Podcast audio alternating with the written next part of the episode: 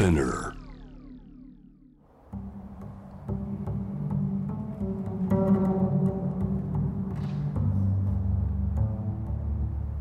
藤原新也、新東京漂流。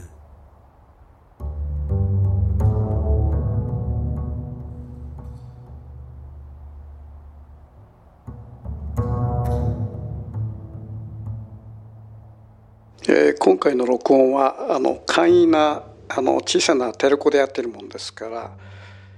多少音が良くないかもしれません。これまで3週にわたって、アメリカの話題を提供してきたんだけども、その中で、僕の話として、モーターホームという言葉が出てきますね。でこのモーターホームっていうのは日本ではキャンピングカーと言います。ただモーターホーム向こうではねキャンピングカーという言葉は一切使わないんですよ。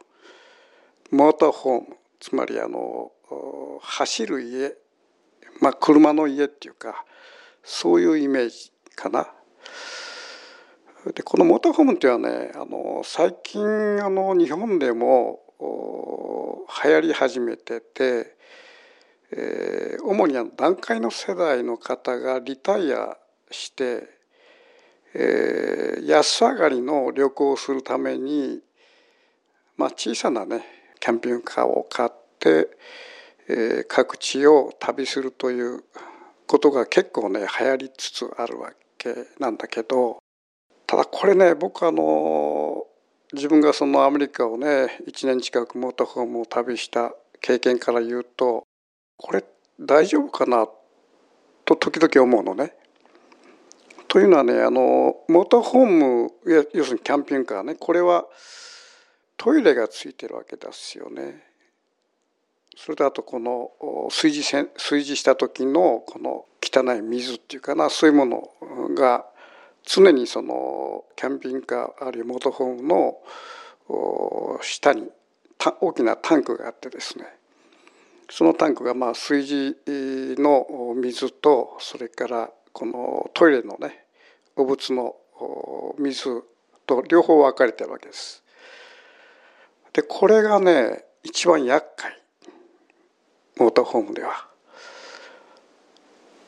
ある意味で人間のように飯食うとどんどん腹にその腸にその食べ物がたまるわけだよね。でそれをいつかトイレで出さなきゃいけないというこれはモーターホームも全く同じことで旅しながらその都度トイレしたり炊事したりするたんびにその2つのタンクに汚物がたまっていくわけですよ。でこれをねどうするかという問題ねこれ一番モーターホームで大きな問題でアメリカではこのモーターホームパークっていうのは全米にね 2,3000 か所あるのかな。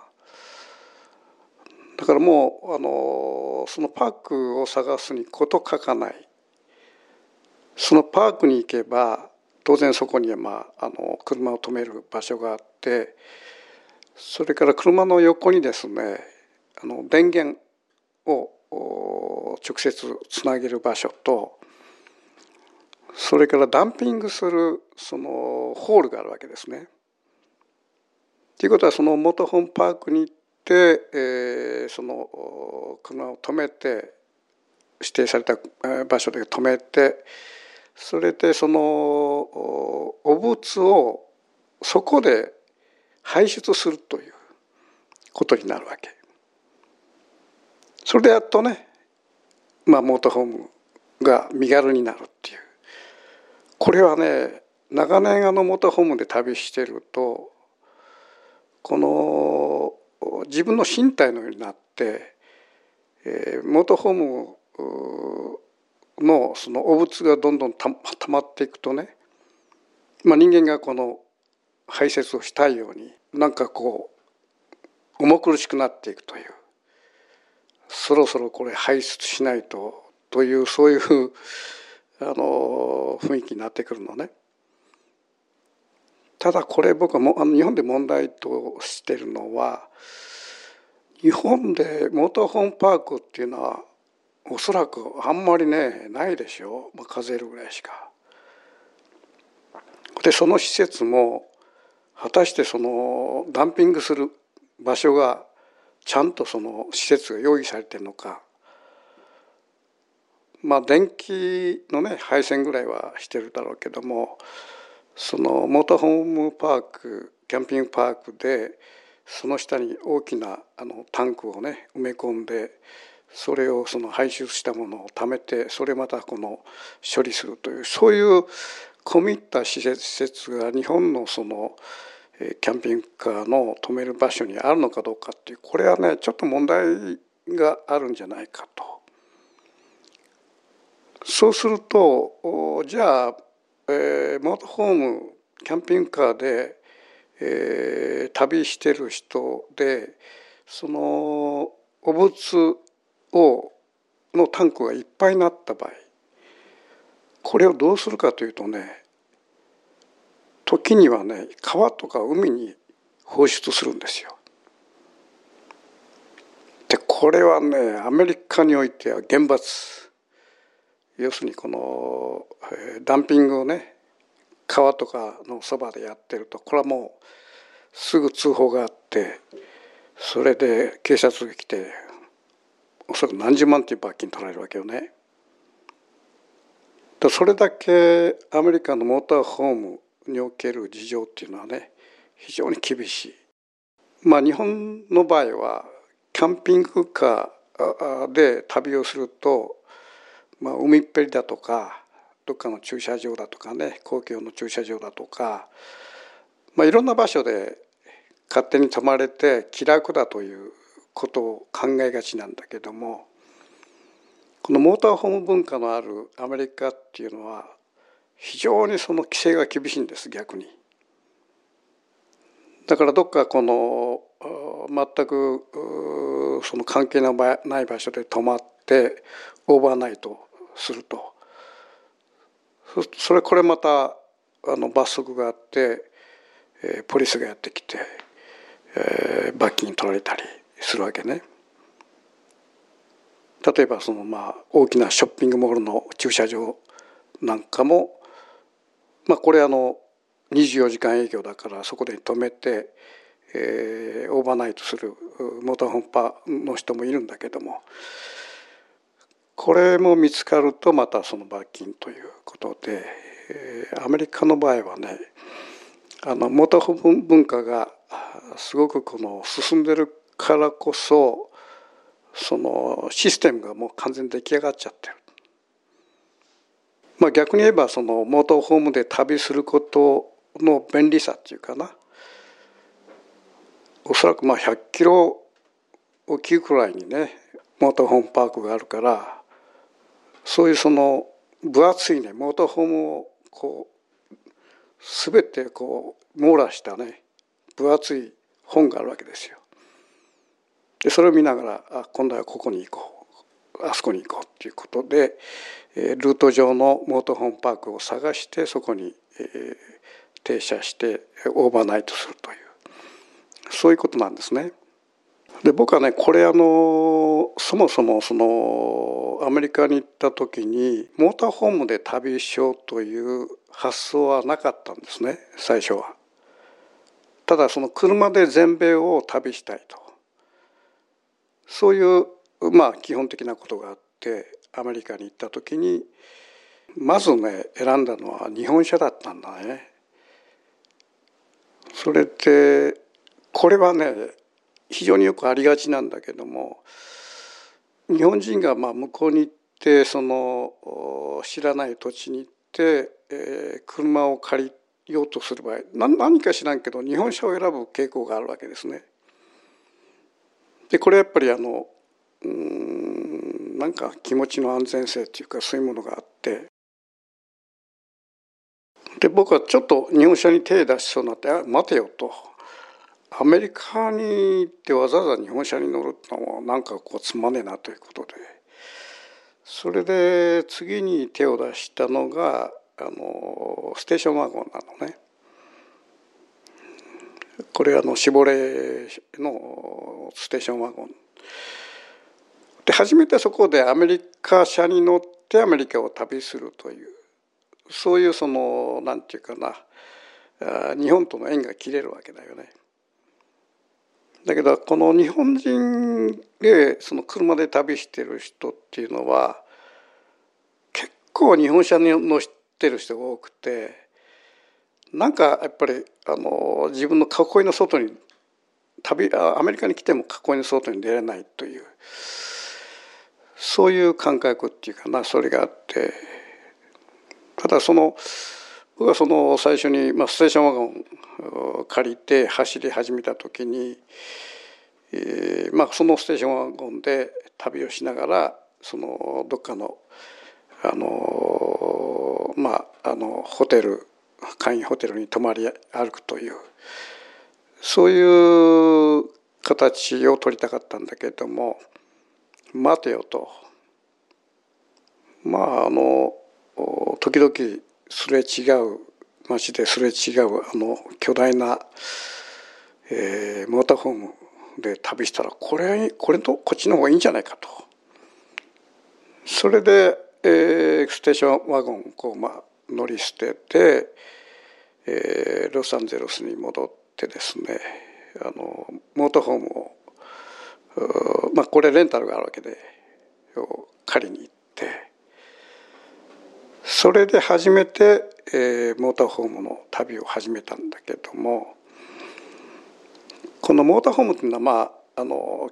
非常に大きなバス状のやつだとか、それからいわゆる小型トラックの上にモーターホームのしつらいをしたもんだとか、ボンネット式のバス型じゃなくて普通の、モーターホームそのものを作ったその形のものであるとか、いろんな形のものがあって、僕はバス型っていうのは結構巨大で一人で運転して旅するのか、ちょっと手に余るから、ボンネット型のねあれ 8000cc ぐらいだったかなものを借りて。それで旅し始めたわけね。当然ガソリンがむちゃくちゃ食うわねこれ。ただアメリカっていうのはある意味でガソリンがむちゃくちゃ安い。仮にテキサスなんか石油のね産出する場所に行くとリッターの当時でいくらだったかな、20円とか30円なんだよね。そうするともうガソリンを撒き散らしながら走ってもあんまり負担にならないという、だからこそ巨大なね1万 cc ぐらいあるのねその車で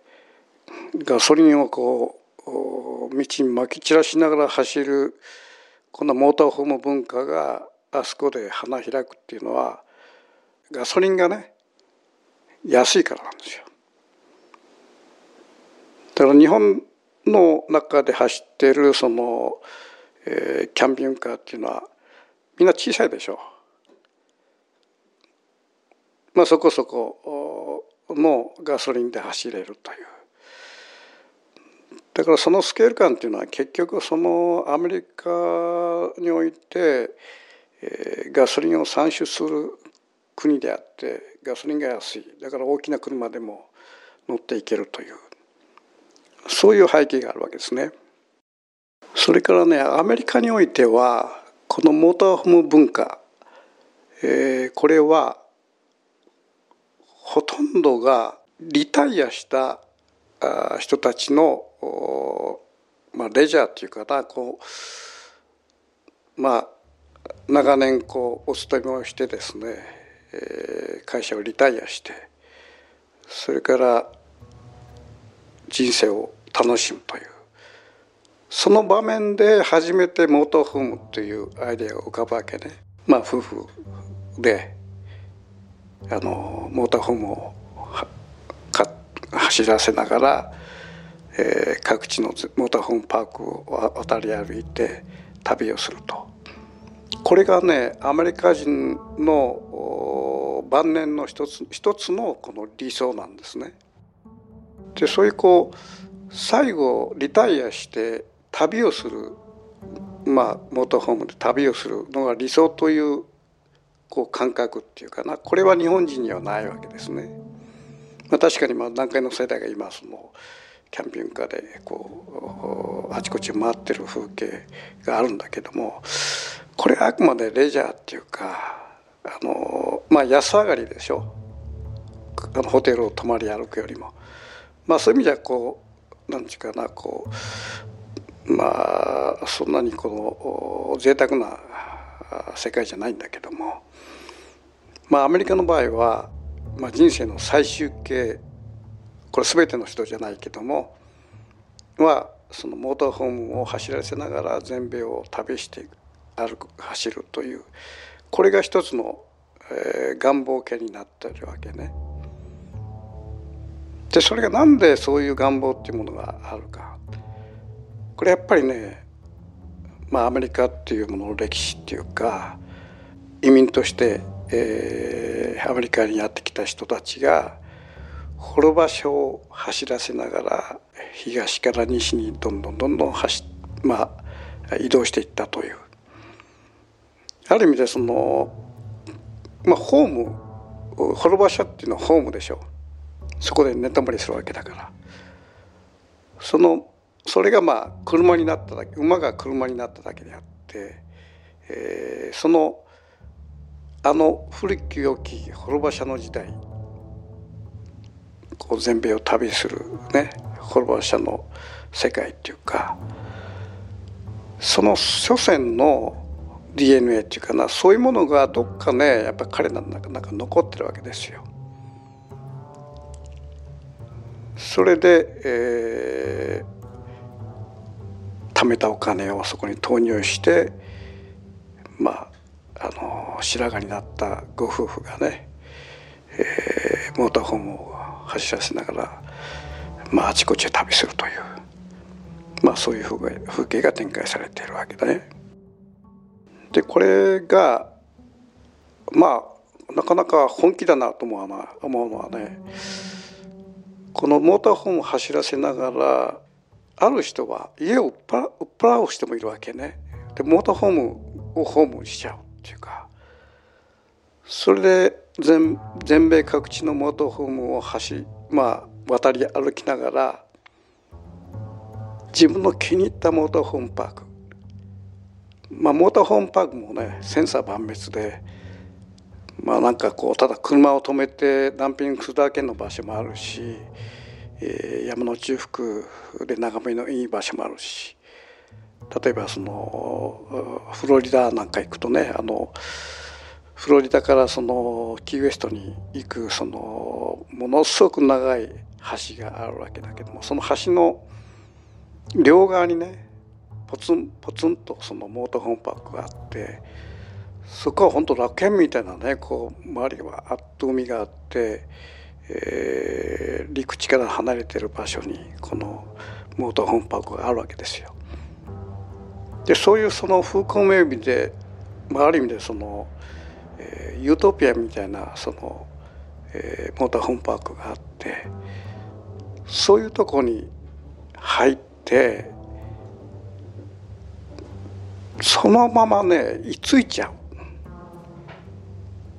車が当然そのモーターホームにはついてんだけども、その車をですね、車自体を大きなジャッキで持ち上げて、大きなその土台をかまして、車をまあ用なしにして、そのままそこをモーターホームという家にしてしまう。それでまあ家賃というか場所代を払いながら、そこで終生を過ごすという、まあこういう風景見るとね、なんかこう妙にこう泣けてくる感じやのね。なんかこの老夫婦がその最後の見知らぬ土地でね、定住して、そこで、亡くなっていくという、まあそういうね、モーターホーム文化っていうのがあるわけですね。それでモーターホームアメリカにおけるモーターホーム文化っていうのは、先日のそのお話にもあったように、これは完全に白人世界の文化なんですね。で、たまたまこの前お話ししたように、黒人の旅行者、モーターホームの旅行者を見たのが1回だけなんだけども、その時に黒人がの一家、6、7人の一家がですね、上下真っ白のその衣服を着てたという、まあ相当無理をしている、そういう風景があったり、まあそういう意味で言えば、その黄色人種の日本人が、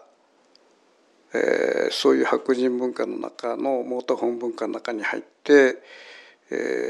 車を走らせているという光景は、これもまずなかなかないんですね。だから僕はそのおそらく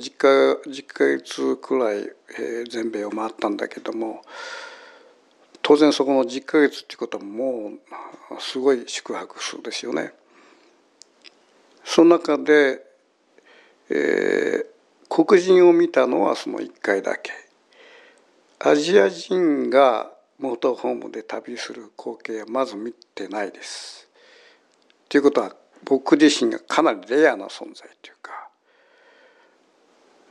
だからモーターホームパークに入って、ドアを開けて、降りると、隣に、仮にモーターホームパークに隣の人と泊まってるとすれば、あれっていう顔するんですよね。アジア人が来たみたいなね。そこで差別的なことはあんまりなかったんだけども、やっぱりどっかこう異質な世界に入ってるなという感じがあって、逆にそれがまた面白かったんだけどね。そういう意味でね、このモーターホームの旅っていうのは本当に面白い。ただこの今コロナ時代でもう旅がなかなか難しくなってる、時代なんだけども、仮にねコロナが収束して、旅ができるようになった暁には、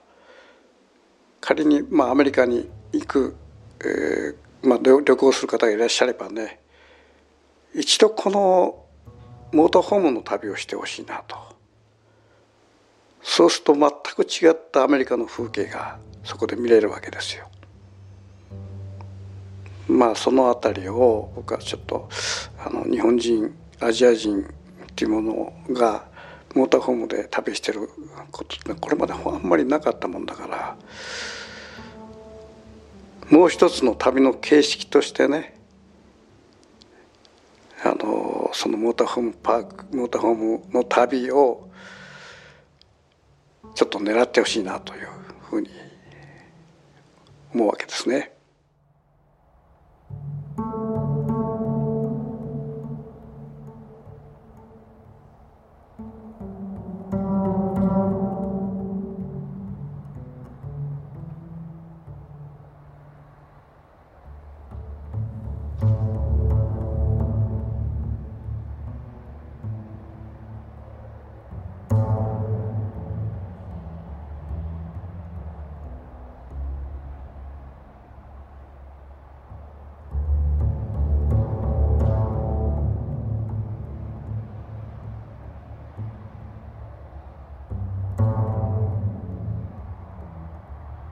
藤原新也、新東京漂流。